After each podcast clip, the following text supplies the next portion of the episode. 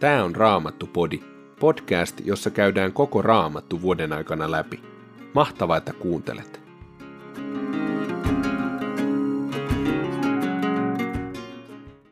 Tänään luemme Danielin kirjasta toisesta luvusta jakeesta 17, lukuun kolme, luvun loppuun. Ensimmäisestä tessalonikalaiskirjeestä luemme luvusta kolme, jakeesta kuusi, lukuun neljä, jakeeseen 12. Ja Jopin kirjasta luemme luvusta 40, jakeet 13-24. Danielin kirja, luku 2, jae 17. Sitten Daniel meni kotiinsa ja kertoi asian tovereilleen Hananjalle, Misaelille ja Asarjalle ja kehotti heitä pyytämään, että taivaan Jumala olisi armollinen ja ilmaisisi tuon salaisuuden niin, etteivät he tuhoutuisi yhdessä toisten Babylonian viisaiden kanssa. Yöllisessä näyssä salaisuus ilmoitettiin Danielille. Hän kiitti taivaan Jumalaa ja sanoi, Olkoon Jumalan nimi kiitetty ajasta aikaan, sillä yksin hänen on viisaus ja voima. Hän antaa muuttua aikojen ja hetkien. Hän suistaa kuninkaat vallasta ja nostaa kuninkaat valtaan, antaa viisaille viisauden ja ymmärtäväisille tiedon. Hän paljastaa syvimmät salat, tietää sen, minkä pimeys peittää, hänen luonaan asuu valo.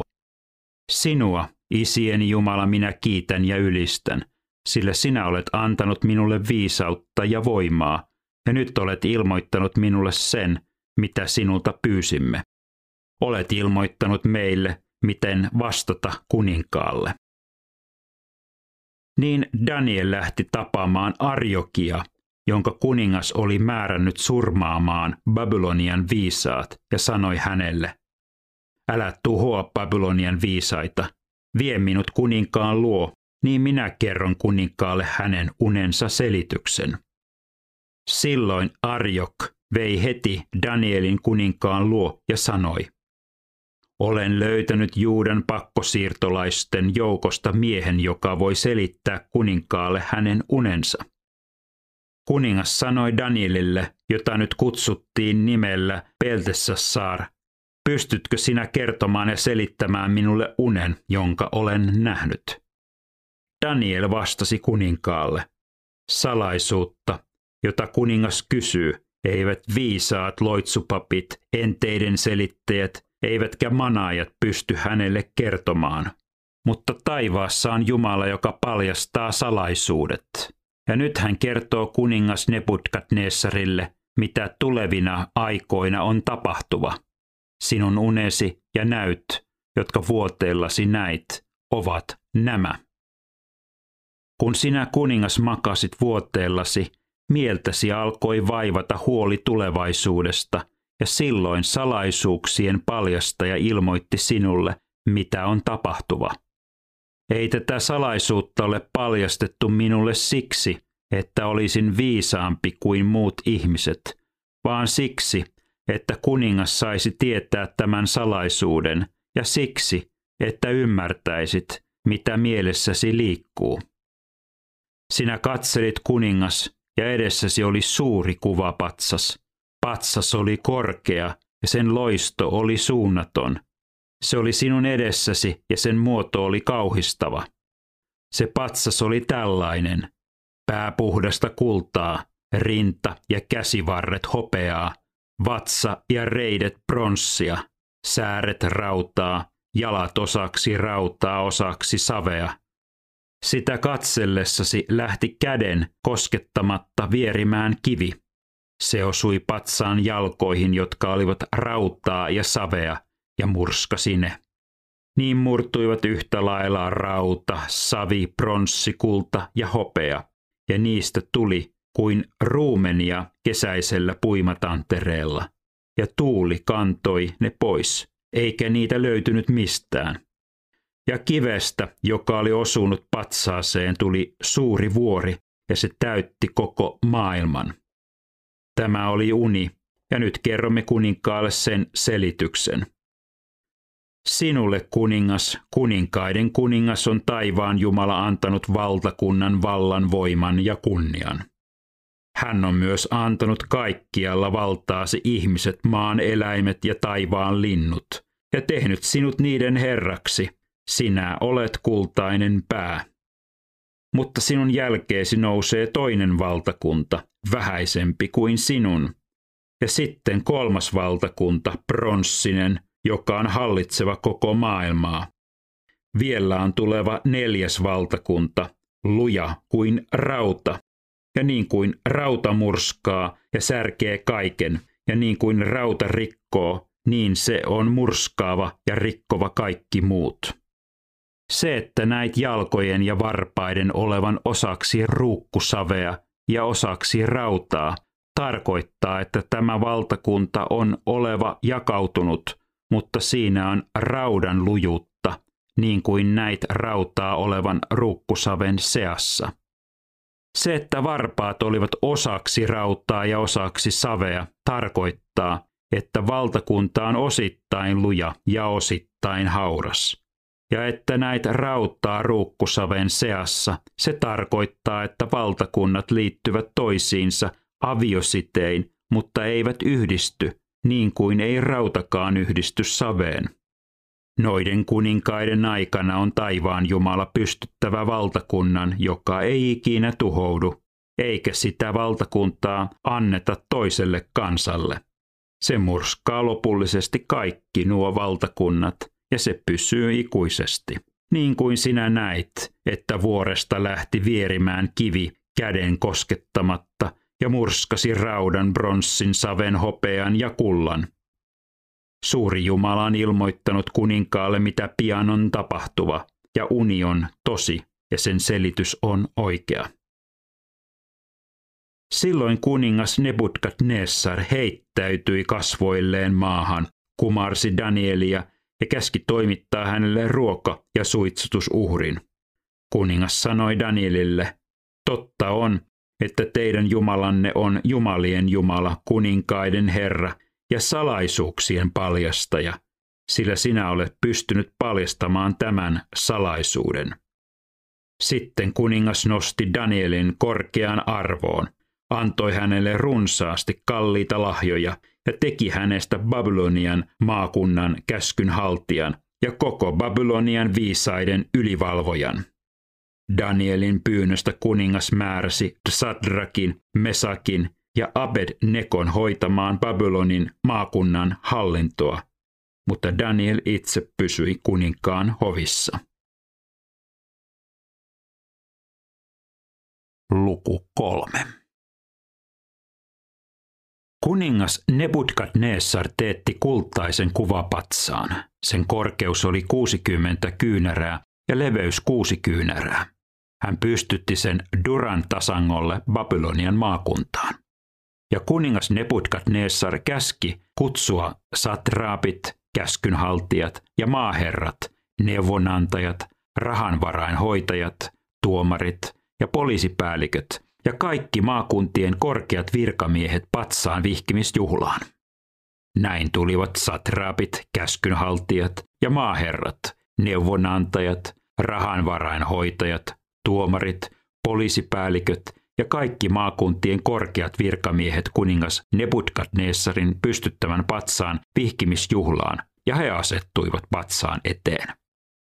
Kuuluttaja julisti kaikuvalla äänellä, kuulkaa kaikki kansat, kansakunnat ja kielet, mitä teille sanotaan.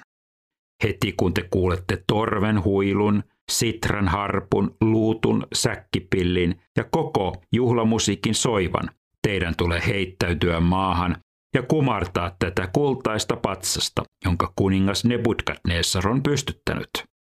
Se, joka ei heittäydy maahan ja kumarra, heitetään heti tuliseen uuniin. Kuullessaan torven, huilun, sitran, harpun, luutun ja koko juhlamusiikin soivan, kaikki, mitä kansaa ja kansakuntaa he olivatkin, heittäytyivät oitismaahan ja kumarsivat kultaista patsasta, jonka kuningas Nebukadnessar oli pystyttänyt. Silloin astui esiin muutamia kaldealaisia miehiä, jotka alkoivat syyttää juutalaisia. He puhuttelivat kuningas Nebukadnessaria ja sanoivat, ikuisesti eläköön kuningas. Sinä kuningas olet antanut määräyksen, että jokaisen, joka kuulee torven, huilun, sitran, harpun, luutun, säkkipillin ja koko juhlamusiikin soivan, tulee heittäytyä maahan ja kumartaa kultaista patsasta. Ja että se, joka ei heittäydy maahan ja kumara, heitetään tuliseen uuniin. On juutalaisia miehiä, Sadrak, Mesak ja Abed-Nego, jotka olet pannut hoitamaan Babylonian maakunnan hallintoa. He eivät ole piitanneet sinun määräyksestäsi, kuningas. He eivät palvele sinun jumaliasi, eivätkä kumara kultaista patsasta, jonka olet pystyttänyt.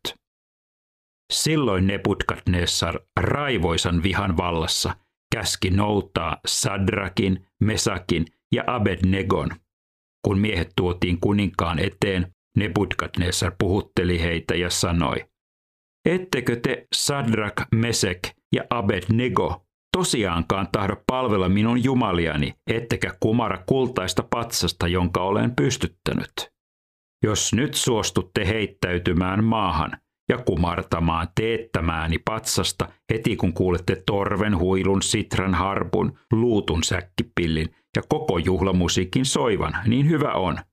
Mutta jos ette kumarra, teidät heti heitetään tuliseen uuniin, ja mikä Jumala voisi teidät pelastaa minun käsistäni? Sadrak, Mesak ja Abednego sanoivat kuningas Nebukadnessarille. Tähän ei meidän tarvitse lainkaan vastata. Jumala, jota me palvelemme, pystyy pelastamaan meidät tulisesta uunista, ja hän voi pelastaa meidät myös sinun käsistäsi kuningas. Ja vaikka niin ei kävisikään, kuningas, saat olla varma siitä, että sinun jumaliasi me emme palvele, ja sitä kultaista patsasta, jonka olet pystyttänyt, me emme kumarra.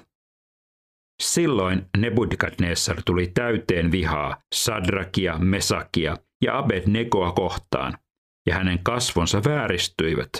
Hän käski heti kuumentaa uunin seitsemän kertaa kuumemmaksi kuin tavallisesti, ja hän käski muutamien vahvojen sotilaittensa sitoa Sadrakin, Mesakin ja Abednekon ja heittää heidät uuniin. Niin nämä miehet sidottiin ja heitettiin uuniin täysissä vaatteissaan, takki ja housut yllä ja päähine päässä. Koska uunia oli kuninkaan ankaran käskyn mukaan kovin kuumennettu, tulenlieska surmasi ne miehet, jotka veivät Sadrakin, Mesakin ja Abednekon uunin suulla. Ja nämä kolme miestä, Sadrak, Mesak ja Abedneko, putosivat sidottuina tuliseen pätsiin. Kuningas Nebukadnessar nousi äkkiä pystyyn ja sanoi hämmästyneenä hovimiehilleen, eikö tuleen heitetty kolme sidottua miestä? Varmasti kuningas, hovimiehet vastasivat kuninkaalle.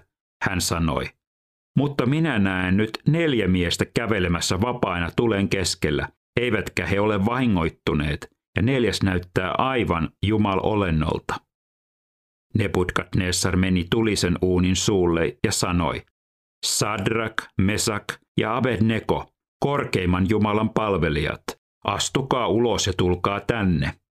Silloin Sadrak, Mesak ja Abednego astuivat ulos tulen keskeltä.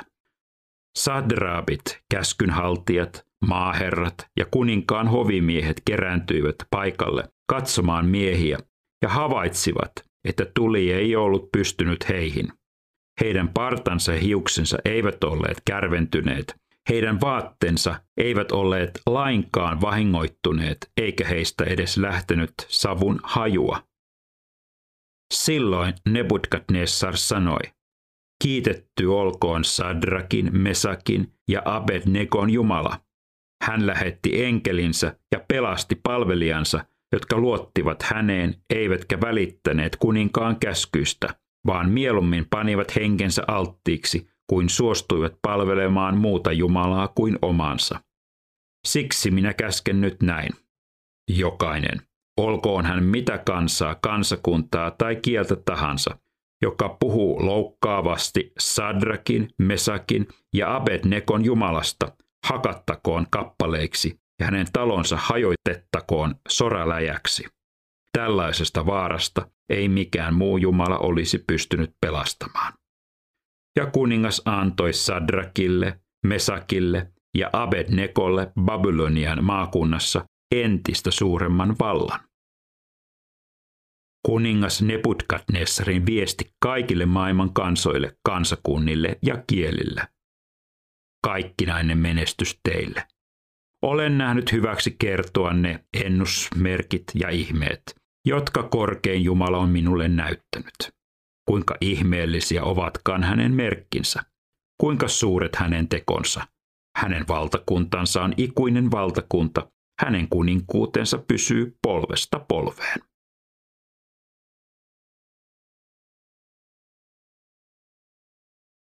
Ensimmäinen Tessalonikilaiskirje, luku 3, jae 6. Nyt Timoteus on palannut teidän luotanne tänne ja tuonut meille hyviä uutisia teidän uskostanne ja rakkaudestanne. Hän kertoi, että te muistelette meitä aina iloiten ja kaipaatte meitä yhtä paljon kuin me teitä. Näin te olette, veljet, omalla uskollanne valaneet meihin rohkeutta kaiken hädän ja ahdingon keskellä. Nyt voimme taas elää, jos te kerran pysytte lujasti Herran yhteydessä. Miten voimme kylliksi kiittää Jumalaa teistä ja kaikesta siitä uskosta, jota saamme hänen edessään tuntea teidän tähtenne? Yötä päivää me rukoilemme kaikesta sydämestämme, että pääsisimme tapaamaan teitä ja voisimme antaa teille sen, mitä uskostanne vielä puuttuu. Itse Jumala meidän isämme ja Herramme Jeesus tasoittakoot meille tien teidän luoksenne. Lisätköön Herra runsain määrin teidän rakkauttanne toisiinne ja kaikkia ihmisiä kohtaan, niin kuin mekin rakastamme teitä. Ja vahvistakoon näin sydämenne, että ne olisivat pyhät ja moitteettomat Jumalamme ja Isämme edessä, kun Herramme Jeesus saapuu kaikkien pyhiensä kanssa. Luku 4. Sitten vielä, veljet. Te olette oppineet meiltä, miten teidän on elettävä ollaksenne Jumalalle mieleen, ja niihin te elättekin. Mutta Herran Jeesuksen nimessä pyydämme ja kehoitamme teitä pyrkimään yhä parempaan. Tiedättehän, mitä käskyjä me Herran Jeesuksen puolesta olemme teille antaneet. Jumalan tahto on, että te pyhitytte, kavahtakaa sivettömyyttä. Jokaisen teistä on opittava pitämään ruumiinsa pyhänä ja kunniassa. Älkää antako sitä himon ja kiihkon valtaa niin kuin tekevät pakanat, jotka eivät tunne Jumalaa. Kukaan ei saa pyrkiä hyötymään veljensä kustannuksella. Herra rankaisee kaikesta sellaisesta, niin kuin olemme teille sanoneet ja teroittaneet mieleenne. Jumala ei näet ole kutsunut meitä elämään synnillistä, vaan pyhää elämää. Sen tähden se, joka kääntää selkänsä näille ohjeille, ei käännä selkäänsä ihmiselle, vaan Jumalalle, joka antaa teihin pyhän henkensä. Veljesrakkaudesta teille ei tarvitse kirjoittaa, sillä Jumala itse on opettanut teitä rakastamaan toinen toistanne. Tehän rakastatte kaikkia uskonveliä koko Makedoniassa, mutta me kehotamme teitä veljet pyrkimään yhä parempaan. Pitäkää kunnia asiananne, että elätte rauhallisesti, hoidatte omat asianne ja ansaitsette toimeentulonne kättenne työllä niin kuin me olemme käskeneet. Näin te elätte ulkopuolistenkin mielestä nuhteettomasti, ettekä tarvitse kenenkään apua.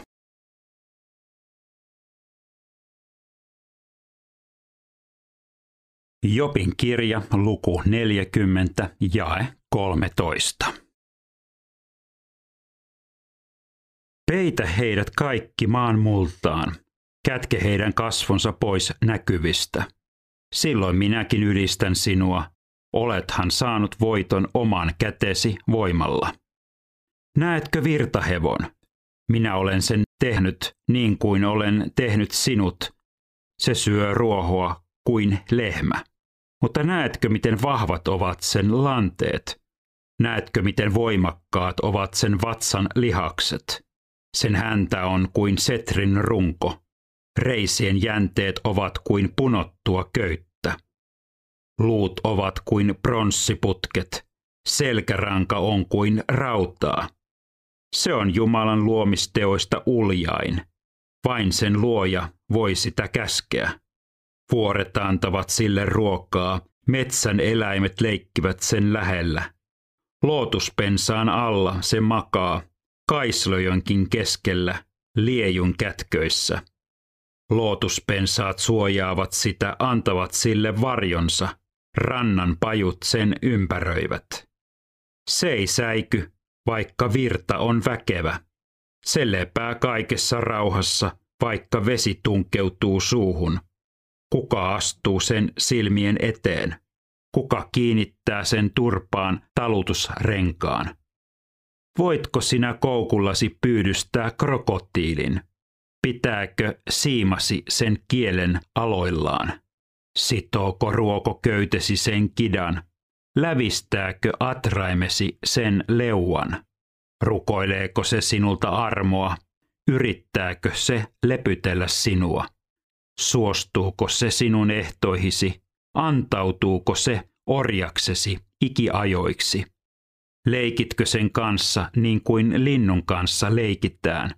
Annatko sen tyttärellesi narusta talutettavaksi? Käytkö siitä kauppaa toisten pyyntimiesten kanssa? Meneekö se paloiteltuna myyntiin kauppiaalle? Isketkö sen kyljen täyteen väkärautoja? Lävistätkö harppuun alla sen pään? Jos mielesi tekee käydä siihen käsiksi, ajattele, millainen kamppailu siitä nousee ja jätä se rauhaan.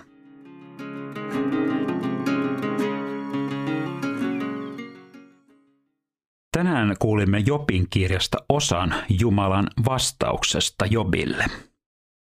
On muuten mielenkiintoista se, että Jumala vastaa Jobille ja käyttää luontoa ja erityisesti eläimiä esimerkkeinä sanoakseen sen, minkä tahtoo Jopille sanoa. Hän on puhunut valosta, pimeydestä, hän on puhunut säästä, hän on puhunut tähdistä, hän on puhunut villihärästä, villieläimistä, hän on puhunut srutsista, hevosista ja tämän päivän luvussa hän puhuu virtahevosta ja krokotiilista. Jeesus myöskin evankeliumeissa usein käyttää esimerkkeinä luontoa. Hän katsoo ympärilleen ja luonto puhuu hänelle ja hän käyttää luontoa esimerkkeinä opettaakseen jotakin. Jumala toimii siis näin. Hän ottaa elämämme arjesta esimerkkejä ja niissä esimerkeissä on elämä.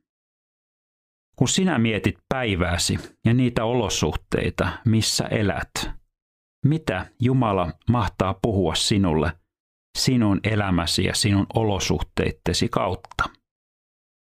Missä sinä voit löytää Jumalan äänen? Missä sinä voit löytää Jumalan puhuttelun? Ja mitä hän mahtaa sanoa sinulle? Kuuntele tarkoin. Jumalalla on asiaa. Raamattupodin sulle tarjoaa Opko ja kuunnella voit muun muassa Spotifysta, Apple Podcastsista ja yleisistä podcast-sovelluksista niin kuin Castboxista, Pocketcastsista ja Podcast Addictista.